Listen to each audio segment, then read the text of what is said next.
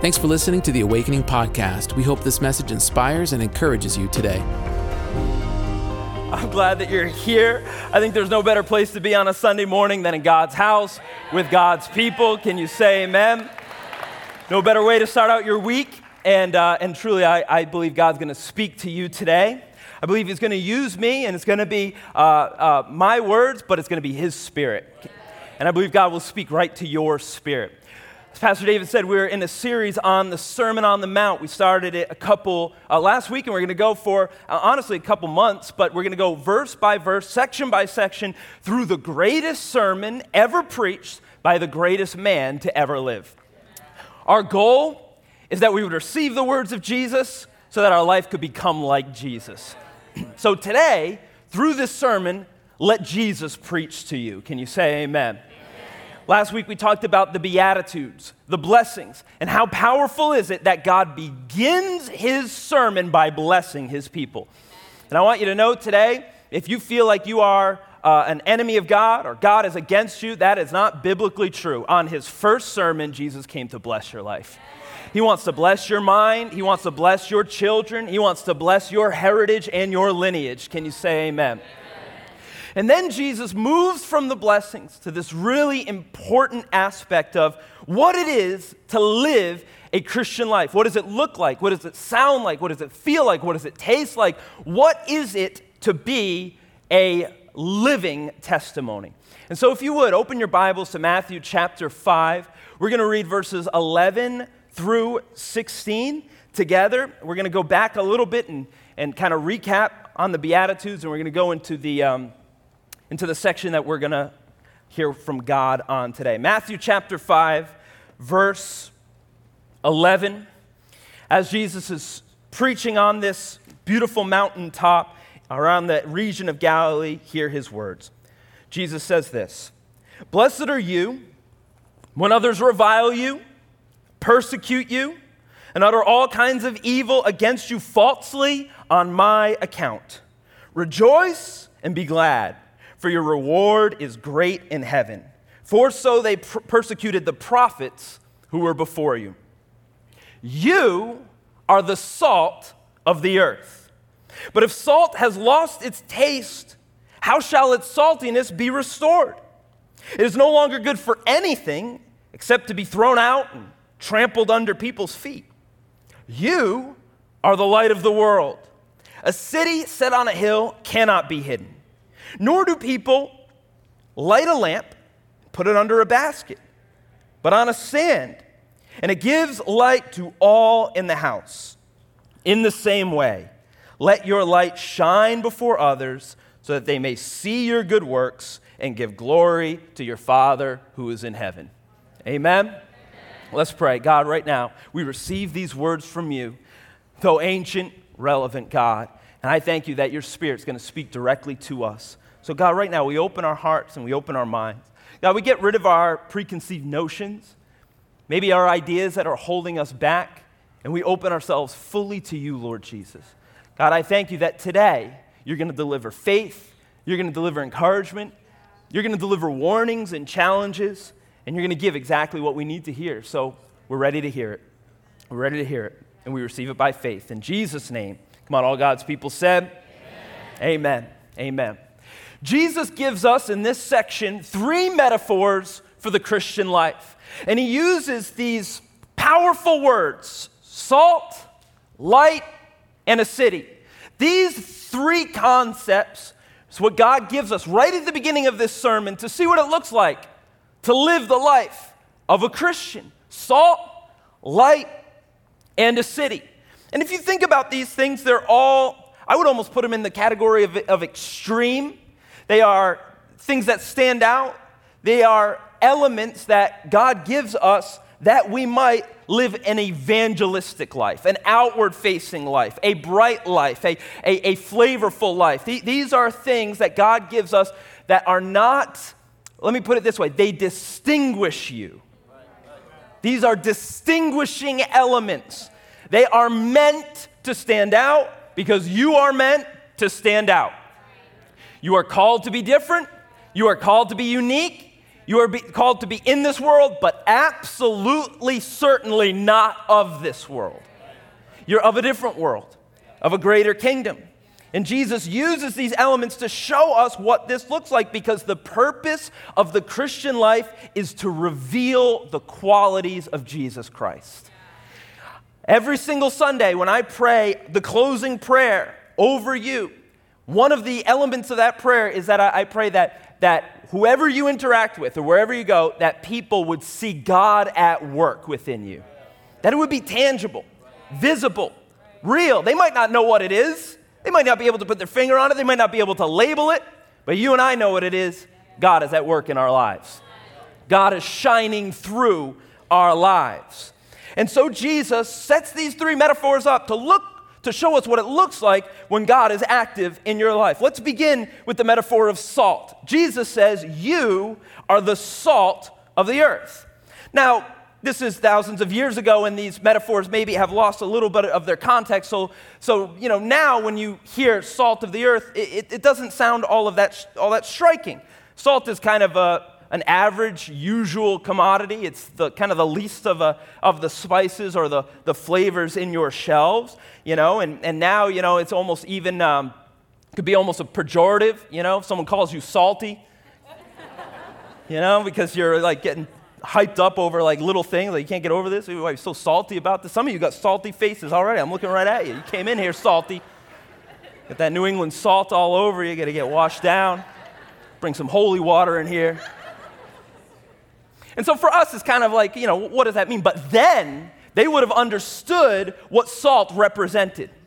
Would you guys mind just sitting down or, or going or doing whatever you're going to do? But we're in the word of the Lord right now. Thank you. Sorry, I don't mean to do this, but it's extremely distracting for me. Not for you, but now it's distracting for you. do I address that or do I continue on? I continue on. Then salt meant nothing. Now, wait, wait, wait. Then salt meant everything. This is going off the walls. Started with my joke, now I'm paying for it.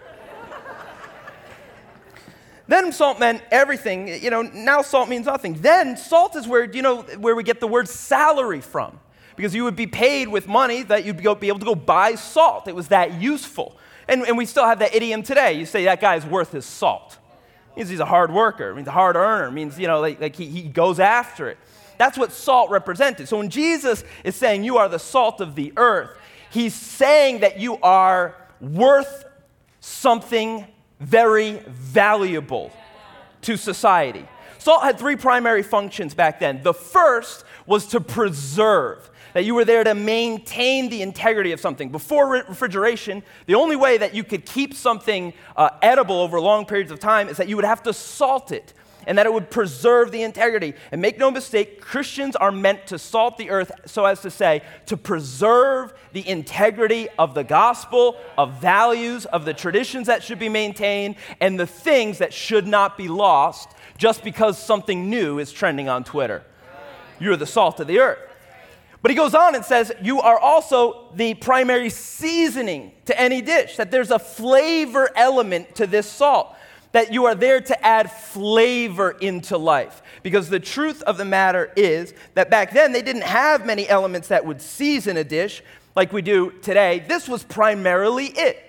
You only had salt to bring some taste to the things that you would eat. Some of you, that's still all you use.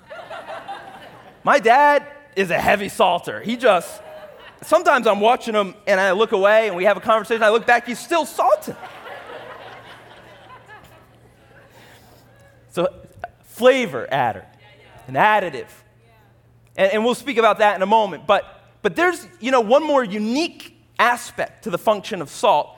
It's, and, it, and, and it's this, it's that salt was used in sacrifices. This is, this, is, this is interesting. It would use to create a covenant. This is a, an, an interesting aspect of it. It was called the salt covenant. And, and if you look in Leviticus chapter 2, the Bible says this Season all your grain offerings with salt. Do not leave the salt of the covenant of your God out of your grain offerings. Look, add salt to all your, all your offerings. I don't know if you've ever heard of this. Of course, we've heard of the burnt offering, you've heard of the blood offering, You know, you've heard of all the, the, the different types of offering. Of course, offering where you give money, but this is a unique one the salt offering. And, and, and, and God's telling us don't bring your offering without bringing salt. Add salt to all your offerings. This is interesting because Jesus is the offering. There, there is no substitute, right? In fact, what kind of offering is it? It's a grain offering. Jesus says, This is my body. He took the bread, he broke it. This is my body. It's the grain offering, which was given for you. But then Jesus says, But you are the salt. Do not leave the salt of the covenant of your God out of the grain offering. Add salt to all of your offerings. So, what, what the Bible is saying is when Jesus gives his life, if you add your life, there begins to be a divine covenant between God and man. Let me go even further. The grain offering was a meal. It was a meal that was meant to be shared by God and by the priests. What kind of meal does God share with his people? It's the Lord's Supper. This was thousands of years before preparing us to receive communion with God. Jesus says, Take, eat, and remember me. These things put together equals communion, relationship. Remember at the Last Supper, he says, I no longer call you servant, but I call you friends. This is a covenant of relationship with God. Are, are, you, are you catching this? This is so powerful. What Jesus is saying is that you are a part of my offering. Now, we know that we're not the main part. We're not the grain. You know, we're not the flesh. We're not, we're not the meat. We're just the salt. But God says, but I still need that part. Don't forget that part. Make sure you add it in. Because when you come together, this is a divine offering before the Lord. But by the way, you're not the salt for heaven. Heaven doesn't need you right now. You are the salt of the earth. In other words, what Jesus is saying is he's saying, I want for you to take the Lord's table. I want you to take the relationship I gave to you and take it into the earth. Take the Lord's table and bring it into the earth. Show people what it looks like to have a relationship with me. Show people what it looks like to bring a touch of me. And that's all it takes, right? Is a touch. Just a little bit of salt goes a long way. Just a little bit of salt is an additive into the life of those around you. Just a little bit of salt seasons other people's faith. That's all it takes. That's all it takes. So just so you know, like, God's not looking for the grand sacrifice. He is the grand sacrifice. He's just looking a little bit of the salt of your life, your time, your effort, your mind, your thoughts, your actions, your reactions, your spirit. He's just looking for a little bit of it to be added into other people's lives. And it brings flavor. And you might say, well, that won't change the world, but it might change someone's world. Well, that won't change a life, but it might change a moment. It might be exactly what people need right at that time. You know, maybe that's why the enemy always wants you to be in a bad mood. The enemy always wants to stop moments. The enemy always wants to come in and get involved because he knows how powerful it is when you add just a little bit of salt, just a little bit of seasoning, just a little bit of faith, just a little bit of hope, just a little bit of joy, just a little bit of generosity. You might think it's no big deal, but who knows what the person on the other side is going through? Who knows? It could be a radical moment for them. And it's only a little bit from you, just a little bit is more than enough. You know, yesterday, my parents brought my sons to a, a card collector shop, and eight, Judah's eight years old, so he's starting to get into cards. It seems like a rite of passage for boys at that age, and, uh, and I'm excited for him, you know. And, and so they go there, and he's been saving his change all week long and, and stealing my change while he's at it you know, going in the junk drawer and going to the couch, and he has this bag of change, and he says, Dad, can we stop at Coinstar and change this change over, say that five times fast, to cash? and, uh, and I said, No, no, uh, Judah, we don't have time for that. You know, we don't have time. Just take the change in there, because I knew my dad was going to be the one bringing him in, so he couldn't be embarrassed walking in with a bunch of pennies. and, uh, And so they, they go into this, this card store, and, and Judah's picking this out and that out, and he's got like $6, and he only wants to spend three because he's thinking about next week, and, and he's trying to get deals. And so, um, so they go to the, the, the, checkout, and uh, you know, as they're checking out, the guy asks my son, he said, What's your favorite, you know, what's your favorite sports? And Judah says, I like football and I like basketball. And the guy reaches underneath the counter and he pulls out two more packs and he puts them on top for Judah, takes two more and puts them on top for Mike, and he goes, Hey, these are from me, guys. You know, it's just a little bit. Just a little bit. I don't know if this guy's a Christian or not. I don't know if he's just doing it out of just being a, a great human or out of motivated out of Christ. But can I tell you, it's just a little bit of salt. And my son's eyes for hours. Now, I know that my son will hear thousands of sermons about generosity in his life, but that's probably the greatest sermon he'll ever see. It's just a little bit of salt, a little bit of generosity added into his life. And this is what God is speaking of us. And then he moves on into sort of this riddle. He says, You're the salt. And then he goes, But, but what happens if salt loses its saltiness? What do you do with salt that loses its flavor, that loses its spice, that loses its saltiness? Well, it's interesting. It's kind of a, a unique kind of funny riddle that Jesus begins this sermon with. Like, like, you know, what do you do with food that loses its heat? You know, you reheat it. You know, what do you do, lose with the, uh, what, what do you do with the phone that, that its battery loses its charge? You recharge it. Um, a lot of phones going off right now to help my illustration. but don't worry, I'm, I'm plowing through this Sunday morning. You can't stop me. You can't stop me. You know? When that kid cries out, we'll just bring it up here and dedicate it. Don't worry. I'm...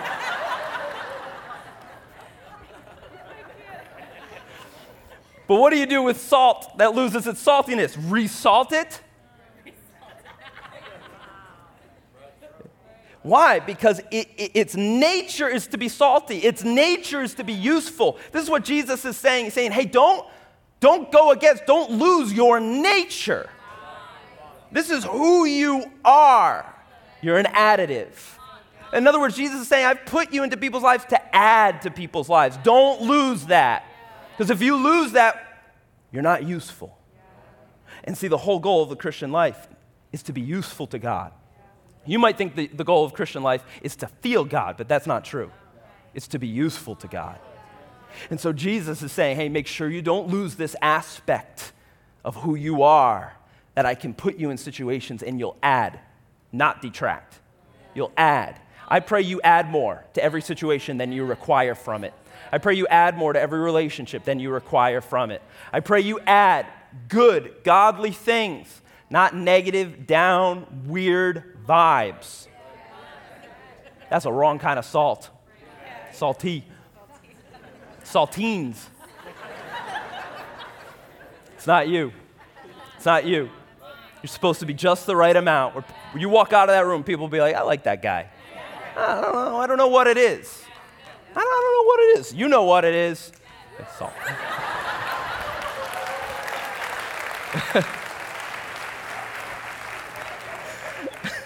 Amen? Amen? The second illustration, metaphor that Jesus uses for you and I is light. You are the light of the world. Well, what is light? It's a revealer. It stands out. It shows, opens the path, makes the way. Light simply is revealed. The, the question is what does your life reveal about God to others? What aspects of God, of Jesus, is shown through your life? I know it's very difficult to forgive people, especially people that hurt you. But when you do forgive, it reveals the aspect of God that is a forgiver. I know it's very difficult to love some people, but when you do love, despite them, their actions or reactions, it shows an aspect about God. It's a light for the whole world. You are called to be a revealer of God to others. Show the world what He looks like. And, and this is really right in line with who Jesus is. Jesus says this in John chapter 8. He says, I am the light of the world. Whoever follows me will not walk in darkness. Come on, thank God. but we'll have the light of life. Jesus says, I am the light of the world. Hold on, I am. But in the Sermon on the, on the Mount, he says, You are the light of the world. I am, you are. Well, well, what happens here? There's a divine interaction that takes place that moves from I am to you are. What happens? There has to be a contact, there has to be something supernatural that gives us the nature of light. Because make no mistake, that's not our natural state. No, no, our natural state is to walk in darkness. But when you meet Jesus, you not only see Jesus, you receive Jesus, and you become like Jesus. So he says, I am the light, therefore you can become the light. Now we all know this that, that lighting a candle requires a spark.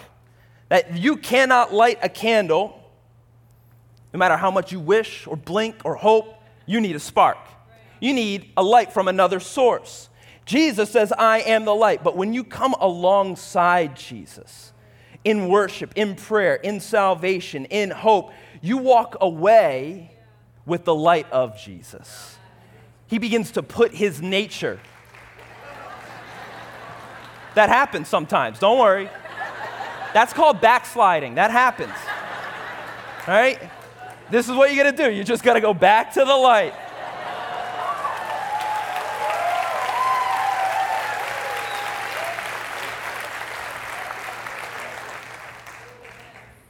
Truth is, it's not you. It's not your will. It's not your goodness, your practices. It's the light of Jesus. It begins to shine through you.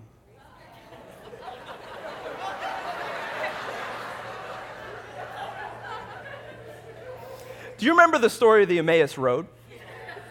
The two disciples were walking along and they were down. This woman that was baptized says she struggles with depression. They were down, they were depressed. But then Jesus comes and walks alongside of them. Then Jesus' word begins to be expounded to them. And as they walk with Jesus, as they walk along the journey, because sometimes it takes a while for the light to start to grow in your life.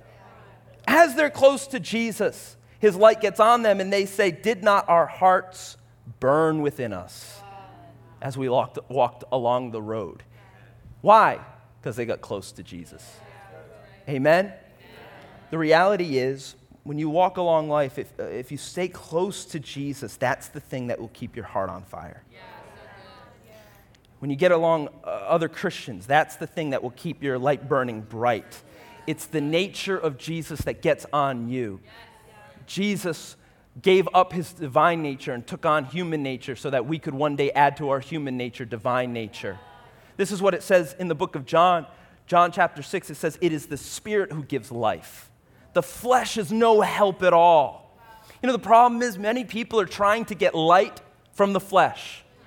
They're trying to awaken their spirit through their body or through their soul. But the reality is, your spirit can only be awakened by the Holy Spirit. There is no substitute, there is no shortcut. There is no other way for your spirit to be awakened. Please hear me. Yoga cannot awaken your spirit. Hard workouts, music, opening yourself up, astrology, the signs, substances, those are body and soul things that can never awaken your spirit. Only the Spirit can give life. The words that I have spoken to you are spirit and life.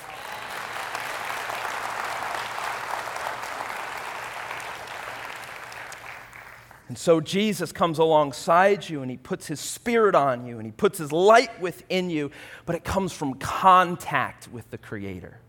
There's got to be contact with the cross, there's got to be closeness.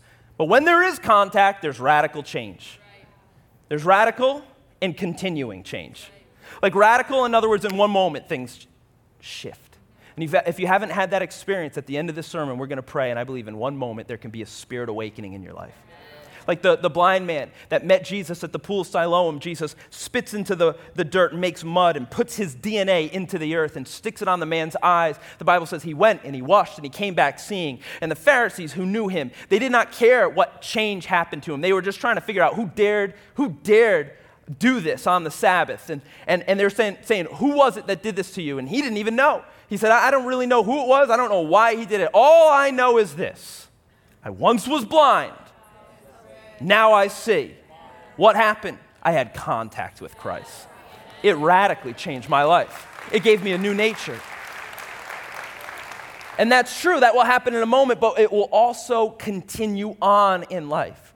Just like a candle gets brighter as the wax burns down. And, right at the beginning, the light might not be that strong, but it will grow stronger as the wax burns away. Just like a bonfire will go, grow hotter as the bark and the moisture is burned away, so your life will grow hotter and hotter as you grow with Jesus Christ. It will begin to burn the flesh away. Your mind will change, your mouth will change, your thoughts will change, your actions will change, your reactions will change. And it will take time. Who you are now, I pray to God, will not be who you are five years from now. I pray you're better. I pray you're brighter. From glory to glory, from strength to strength, from light to light. I pray you grow brighter as you follow in the way of the Lord Jesus. Can you say amen? Amen. amen.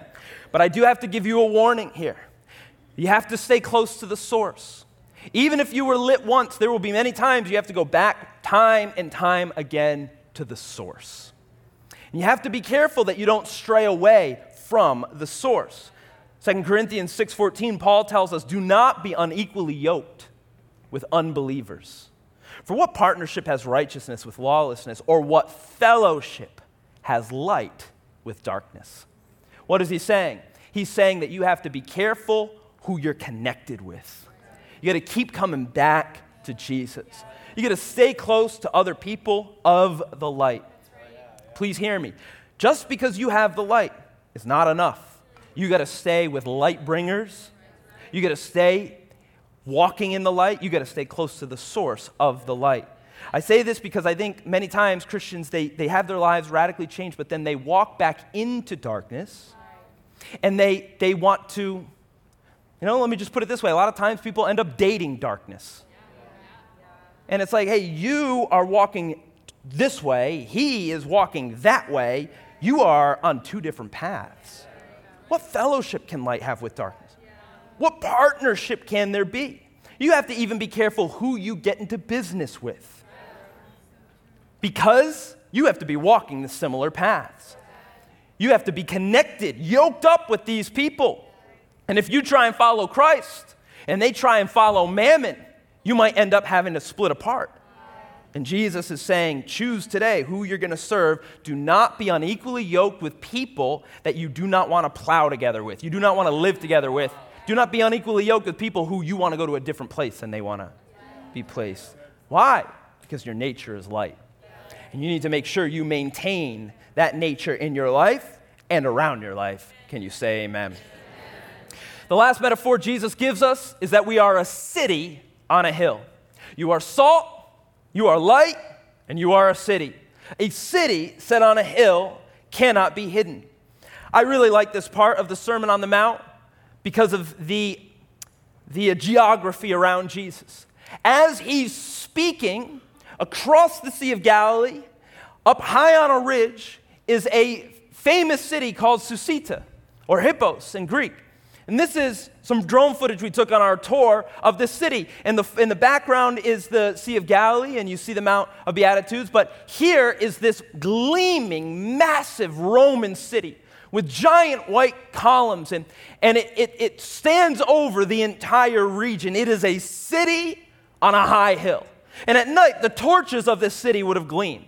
And in the early morning, the sunlight would come up over that ridge and it would hit this city and it would illuminate it like a lamp. Everyone from everywhere could see this city. And this city was a part of the Decapolis, which were 10 cities that Rome set up to show the power and the strength and the might of the Roman Empire. It set it up to influence the region. Say, this is how we live, this is how we speak, this is who we are. We're Rome. And when Jesus is speaking to his people, he says, See that? I want you to be like that. You are a city on a hill. You are a reflection of strength. You are a reflection of light. And you are a reflection of a different kingdom. We are not a reflection of Rome, we are a reflection of heaven. I pray your life reflects the Lord. I pray your life reflects the strength of God. I pray your life is built like a strong tower. In other words, that it's not weak, it's not hidden, it's not quiet. Jesus knew what he was doing when he addressed the people.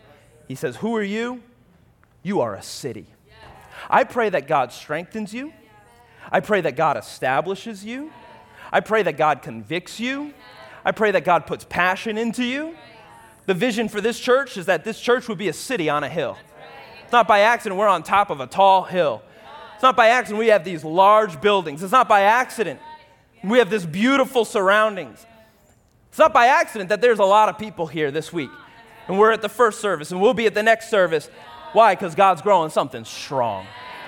Amen.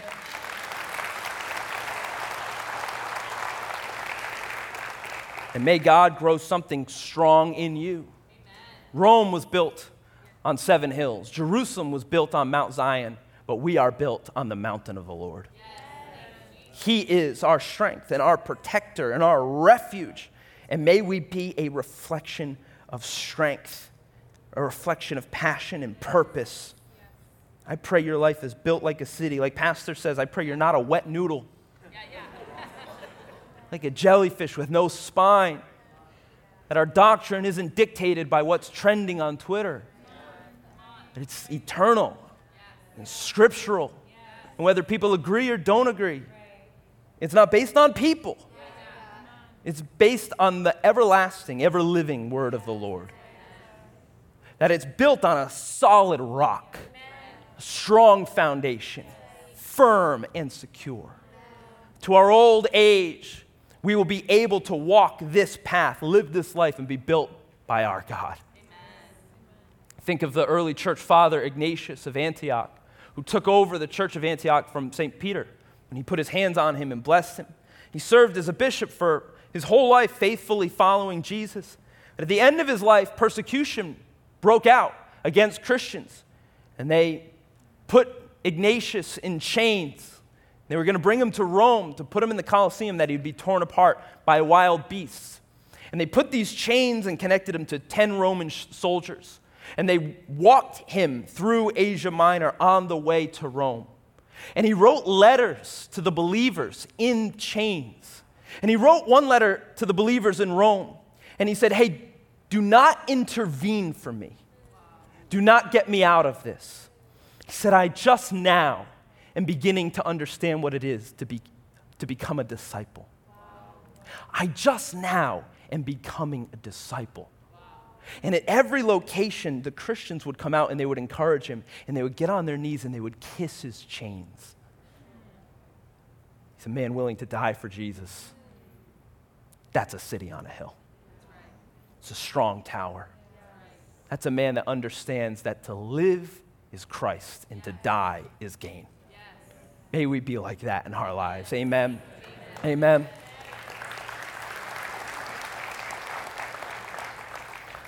Problem is, right now we have a Christianity that tries to blend in when Jesus is calling it to stand out.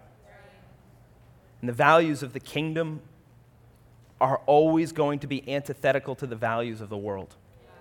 There's no getting out of it. So if you want to be comfortable, don't choose Christianity. And if you want to be accepted by everybody, find another religion, a secular one. But this one will cause you to stand out. One time, one time, pastor was in, uh, in his college class getting his master's degree, and the professor said, are, the question was, are all Christians leaders? And pastor said, absolutely. And the professor challenged it and said, I don't know if all Christians are leaders. How, how would you defend that? And pastor said, in a dark room, whoever has the match is the leader. You got the light. By nature, you're going to stand out. God is establishing you as a city on a hill. By your nature, you're going to be seen by all. Jesus says you would never ever light a lamp and then put it underneath a basket. Put it so that it lights the whole house. I say this because there is a there's going to be the temptation increasingly so to deny the word of the Lord in order to fit in with culture. Increasingly so. In the next 5, 10, 15 years, we may even in our own lifetime see the persecution that Ignatius saw. It's trending very quickly in that direction. And we have to make the solemn seal today on who we are in Christ.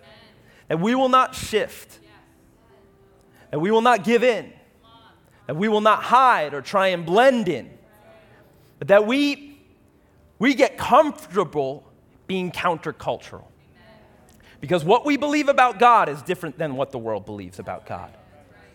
What we believe about Jesus and salvation, what we believe about marriage, what we believe about children, what we believe about education, what we believe about freedom of religion and speech, what we believe about life is radically different than the world. It's based on unerring, unchanging scripture. And it, it will not fit in. This block will not fit into the circle of the world. So we have to become comfortable with being countercultural, that no matter what the world says, our firm foundation is on Christ. That we will stand out. Salt, light, city. And then maybe we can receive the blessings from Jesus, where he says, Blessed are you when others revile you and persecute you and utter all kinds of evil against you falsely on my account. We really haven't had to live this verse, but in our lifetime, we may have to. And may we be ready to. Rejoice and be glad, for your reward is great in heaven.